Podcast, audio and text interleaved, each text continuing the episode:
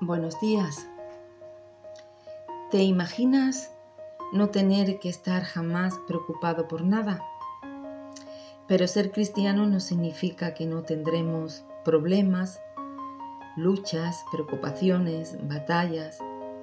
Hemos oído muchas veces cómo debe ser el estilo de vida de los cristianos.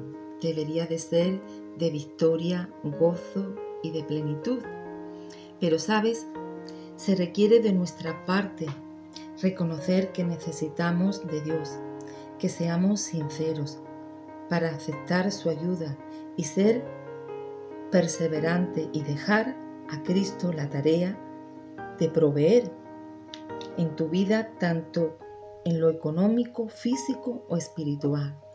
Hermanos, las puertas del cielo están abiertas. No nos aferremos a sentimientos que nos impide vivir en plenitud, los cuales nos llevan a desánimo y frustraciones, angustia, incluso a depresión, si le damos lugar a esos sentimientos. En la carta a los filipenses, capítulo 4, Pablo nos dice, Por nada estéis afanosos, sino sean conocidas vuestras peticiones delante de Dios en toda oración y ruego, con acción de gracia, y la paz de Dios, que sobrepasa todo entendimiento, guardará vuestros corazones y vuestros pensamientos en Cristo Jesús.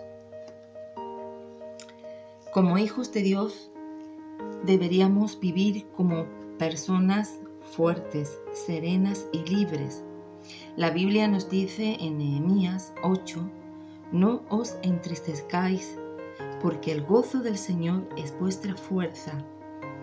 No olvidemos de las bendiciones que el Señor nos ha dado y nos da.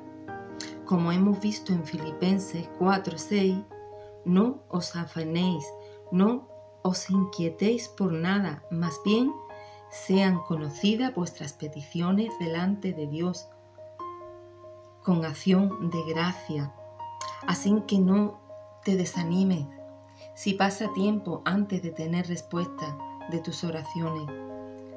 Hermano, no prestes oído a los susurros del enemigo, haciéndote creer que Dios no está interesado en tus peticiones.